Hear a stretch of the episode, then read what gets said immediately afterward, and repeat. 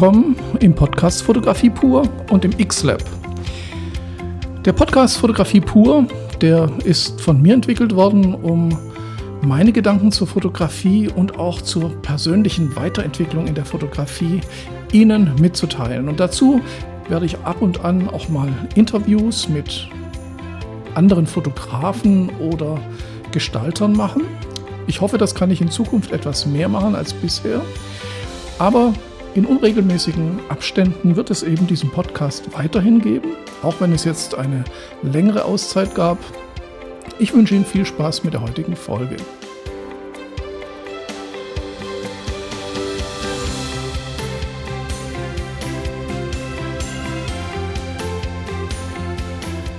Ja, nochmal herzlich willkommen zur heutigen Folge. Heute möchte ich über ein äh, relativ wichtiges Thema sprechen. Ich bin mir aber ziemlich sicher, Sie werden mit dem, was ich sage, vielleicht nicht ganz so glücklich werden. Und das wird sich gleich herausstellen, warum. Aber es ist wichtig. Es ist wichtig, einfach auch mal die, ja, einfach mal die Wahrheit zu sagen. Also einfach mal zu sagen, ja, wo läuft der Hase lang und wo macht man sich vielleicht auch falsche Illusionen. Darum geht es heute und wir beginnen einfach mal mit diesem Thema. Wenn es sich jetzt so ein bisschen negativ angehört hat, was ich gesagt habe, es hat auch einen extrem positiven Aspekt und das werden Sie gleich merken. Wenn man switcht, also umdenkt, kann man sehr viel, sogar extrem viel für sich dabei mitnehmen. In meinen Schulungen, Workshops und Coachings kommt in großer Regelmäßigkeit die Frage, hm, cool, ähm, möchte ich auch können, möchte ich auch wissen, wie das geht. Gibt es da einen Trick? Wie kann ich so ein Ergebnis erreichen? Und ich bin dann immer erst versucht zu sagen, nein, es gibt keine Tricks, sondern es ist alles die Fähigkeit des Fotografen. Man muss es einfach lernen. Das muss man aber jetzt, und das ist eben der Inhalt dieser Folge, das muss man ein bisschen feiner definieren. Denn es gibt meiner Meinung nach tatsächlich einen Trick, sogar einen extrem effektiven Trick, der Ihnen aber vielleicht nicht ganz so gefallen wird. Und der Trick, den ich meine, der heißt ganz einfach und banal üben. Warum üben? Ich will das mal jetzt detailliert auseinanderklamüsern, was einem Üben helfen kann. Was kann man mit Üben erreichen, was man nicht mit Technik erreichen kann und sogar nicht mal mit technischem Wissen. Unsere fotografische Arbeit hat ja im Prinzip diese drei Standbeine. Wir haben die Technik, ja, wir haben eine Kamera, wir haben Objektive, wir haben einen Computer, wir haben die Bildbearbeitung. Das ist wichtig. Und wir haben die Ausbildung. Das heißt, wir lernen Schärfentiefe, wir lernen optische Gesetze, wir lernen die optischen Fehler, wir lernen die Bildgestaltungsregeln, wir lernen den Umgang mit der Bildbearbeitung. Das heißt, diese Theorie, die ist ganz wichtig, die muss man lernen, das ist die Voraussetzung für viele ist es dann auch schon vorbei und dann heißt es einfach so, jetzt kann ich loslegen, jetzt bin ich Fotograf, jetzt wird es gut. Und dann merken viele manchmal, dass sie einfach nicht weiterkommen und dass es irgendwo stockt und dass sie nicht die Ergebnisse erreichen, die sie gerne hätten. Und dieser dritte, das dritte Standbein, auf das ich heute raus will, das heißt üben. Klar, üben, das war schon in der Kindheit so. Ich habe irgendwann mal mit neun Jahren angefangen, Geige zu lernen und ähm, ja, auch für Kinder ist das Wort üben nicht das, was sie am liebsten hören. Aber wenn man schon das Beispiel mit dem Geige lernen hat, ähm, ohne Üben geht es halt nicht. Ja, erklären Sie mir, welcher Ton auf der Geige wo liegt, dann kann ich es noch lange nicht spielen. Und obwohl man das vielleicht im ersten Moment nicht denkt, in der Fotografie ist es ganz genauso. Klar, ein Fotoapparat bedienen, dazu muss man jetzt nicht zehn Jahre Unterricht haben. Aber die eigentliche Virtuosität, die kommt eben mit dem Üben. Und kommen wir gleich mal zum ersten wahnsinnigen Vorteil des Übens. Also für mich habe ich das entdeckt. Wer übt, kommt natürlich weiter. Da kommen wir gleich genauer noch drauf. Ein Riesenvorteil dieses Übens ist das, dass wir jetzt nicht mehr, um uns zu verbessern, neues Equipment kaufen müssen. Bessere Kameras, bessere Objektive, äh, größere Computer und so weiter und so weiter, sondern das Üben ermöglicht es uns, mit dem, was wir haben, besser zu werden. Also sie sparen sogar Geld mit Üben, kann man sagen. Denn wer viel übt, der kann auch mit jeder Kamera, also ich denke, der, der es wirklich drauf hat, der virtuose Fotograf, dem können Sie jede Kamera in die Hand drücken und er macht entsprechend gute Bilder mit den technischen Einschränkungen, aber einen wirklichen Fotografen wird das erstmal nicht besonders beeindrucken. Und umso besser natürlich, wenn dann der gute Fotograf, der viel geübt hat, auch noch eine tolle Kamera hat. Klar. Aber er braucht nicht, um einen Schritt weiterzukommen, immer ein neues Equipment-Teil. Das ist schon mal der erste Bonuspunkt, den ich hier für das Üben aussprechen möchte. Ganz wichtig. Ich hatte vorhin angesprochen, dass man natürlich die Technik braucht und dass man, das war das zweite Standbein, die Kenntnisse braucht. Das heißt, wir lernen in der Fotografieausbildung oder eben in der Online-Schule Fotografie, lernen wir oder eben auch durch Selbststudium, lernen wir die technischen Details, auch die Gestaltungsdetails. Wir lernen viel darüber, wie es gehen sollte, wie man es machen kann. Und das ist auch super wichtig.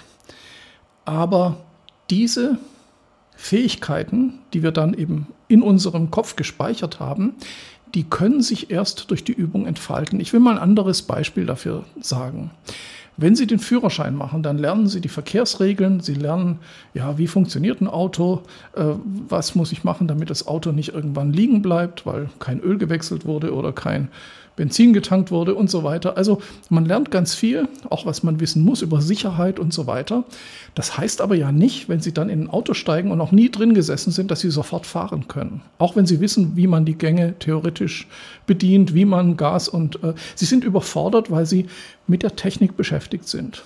Und beim Autofahren, das wissen Sie selber, da ist es dann so, da brauchen Sie Übung, Übung, Übung und irgendwann läuft das intuitiv. Und das ist, glaube ich, der große Pluspunkt des Übens, dass die Fähigkeiten, die Sie erstmal haben, erst dann so richtig zur Anwendung kommen, wenn sie von selbst intuitiv funktionieren. Das heißt, wenn Ihr Gehirn gar nicht mehr, dass es im Hintergrund läuft, es läuft praktisch im Background und äh, läuft äh, Multimedia-Tasking-mäßig und Sie können sich voll auf den Verkehr konzentrieren. Und das ist notwendig, um sicher sich im Verkehr fortbewegen zu können. Und so ist es in der Fotografie auch.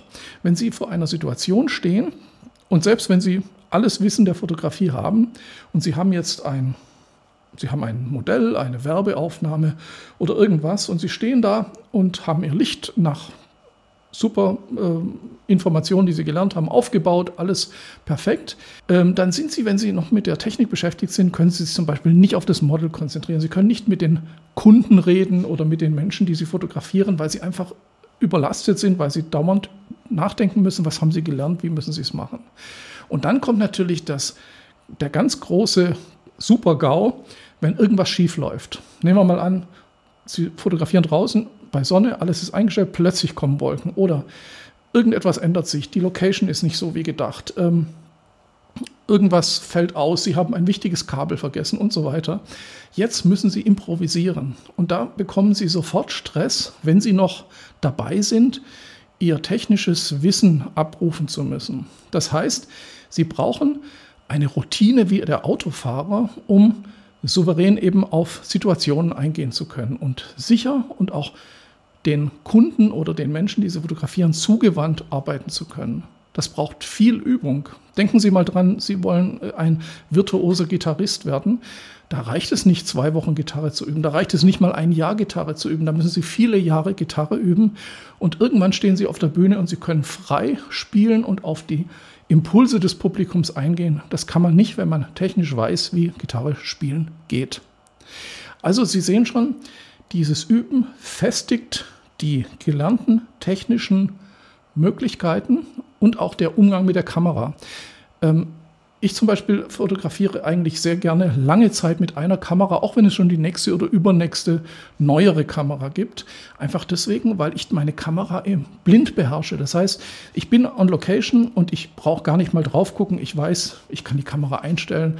Ich weiß, wo welcher Knopf ist, wo die Kamera wie reagiert. Äh, und das ist mir viel, viel äh, wichtiger als eine neue Kamera mit noch zwei Megapixel mehr und noch einem zusätzlichen internen Bildstabilisator oder bla bla bla. Also die Kamera muss zuverlässig laufen, aber sie muss nicht das neueste Modell sein, weil ich eben den Autopilot einschalten möchte, was die Technik anbelangt. Und das kann ich mit dem Equipment, das ich kenne, besser als mit ständig neuem Equipment. Die richtig guten Bilder großer Fotografen, die sind im richtigen Moment mit der richtigen Intuition entstanden. Das heißt, der Fotograf steht in einer Situation, vielleicht fotografiert er Reportage oder eben Mode oder irgendwas anderes. Und dann gibt es, vielleicht haben Sie das auch schon mal gehabt, so einen Moment, wo Sie in den Flow kommen, wo es plötzlich läuft, wo es gut läuft, wo Sie Ihrer Intuition folgen können. Und diese Intuition, die ermöglicht es Ihnen eben im richtigen Moment das richtige Bild zu machen. Das ist eine Art Bauchgefühl. Und dieses Bauchgefühl wird aber unterdrückt, wenn Sie mit dem Wissen beschäftigt sind, mit dem, was Sie wissen, beschäftigt sind. Das muss von alleine laufen, wieder der Autopilot. Und alle Fotografen, mit denen ich gesprochen habe über ihre besten Bilder, die sagen immer, das war eine Intuition, das war ein Bauchgefühl, das war der richtige Moment. Und genau diese Vokabeln sagen eben, dass ich das eben nur mit Übung erreiche, mit immer Wiederholen von solchen Abläufen, sodass ich vollkommen frei bin, mich ganz in den Moment und in das Gefühl äh, einzubringen und einzulassen, also diesen Flow zu erreichen. Ein ganz wichtiger zusätzlicher Aspekt ist die Bildbearbeitung. Bildbearbeitung ist ein Teil des digitalen Prozesses. Ich mache auch, selbst wenn ich nicht viel in der Bildbearbeitung mache, ich mache mindestens eine RAW-Entwicklung, die Helligkeit, den Kontrast, vielleicht noch den Bildausschnitt einstellen. Aber in der Regel war es das auch. Viel mehr muss man normalerweise nicht machen, Weißabgleich vielleicht noch. So, jetzt gibt es Leute, ähm, die ich immer wieder auch in den Schulungen habe oder die mit mir sprechen. Und das ist am Anfang auch ganz normal, die sehr viel in der Bildbearbeitung ausgleichen, was sie an Fehlern in der Aufnahme gemacht haben. Also klassisches Beispiel, Bild ist unterbelichtet. Eigentlich kein Problem, moderne Kameras sind da gar nicht so schlecht, also gleiche ich das wieder aus. Oder ich habe die Haut einer Person so beleuchtet, dass man jede Unreinheit sieht, also muss ich sie retuschieren. Ich habe das Licht nicht besonders gut ins Gesicht gesetzt, also mache ich eine Helligkeits- oder eine Lichtausgleichsmontage, indem ich eben Teile des Bildes nachbelichte in Photoshop oder in der Bildbearbeitung. Das geht alles, kann man alles machen, aber Sie werden sicher auch schon selber festgestellt haben, wenn man zu viel davon macht, wirkt es eben auch künstlich oder auch nicht mehr schön und es sei denn, Sie sind gerne im Photoshop oder Affinity Photo unterwegs, es ist Arbeit, die man eigentlich nicht bräuchte, wenn man es gleich richtig fotografiert hätte. Also das Credo für mich zum Beispiel lautet, mach das Foto so, dass du möglichst wenig Nachbearbeitung hast. Wenn man nun extrem viel in der Nachbearbeitung macht, dann ist es nicht illegal oder nicht verwerflich, sondern es ist eine Möglichkeit. Nur wenn Sie ein Foto erst in der Bildbearbeitung zu dem Foto machen, was es eigentlich sein soll, dann sind Sie ein guter Bildbearbeiter, aber nicht unbedingt ein guter Fotograf. Beides ist natürlich äquivalent oder gleichwertig. Das heißt, ein guter Bildbearbeiter ist was Tolles, ein guter Fotograf auch. Aber viele denken einfach, wenn sie, wenn sie in Photoshop alles ausgleichen können, was sie in Wirklichkeit nicht wollen oder können, dann wären sie gute Fotografen. Dann sind sie aber eigentlich gute Bildbearbeiter. Ja, auch ohne Wertung. Ja, dann sind Sie aber guter Bildbearbeiter. Und ich möchte aber guter Fotograf sein. Vielleicht wollen Sie das auch sein. Am besten natürlich, Sie können beides. Und dann reduzieren Sie die Nachbearbeitung auf das Minimale, indem Sie gute Fotos machen. Die nächste Frage ist, wenn Übung der richtige Weg ist, um weiterzukommen, gibt es dann eine Abkürzung? Auch das werde ich manchmal gefragt. Und äh, mein erster Impuls wäre zu sagen, natürlich nicht, weil Üben ist Üben und äh, Üben bleibt Üben. Aber es gibt tatsächlich eine gewisse Art der Abkürzung. Und das ist eben die, dass Sie sich Ihren Prozess begleiten lassen. Begleiten lassen heißt, dass Sie immer wieder andere Leute auf Ihre Fotos schauen lassen, am besten Leute, die Ahnung von Fotografie haben, die Ihnen sagen, ja, jetzt sind Sie besser geworden, jetzt haben Sie dies oder jenes geschafft, stellen Sie Ihre Bilder aus, zeigen Sie sie online, diskutieren Sie.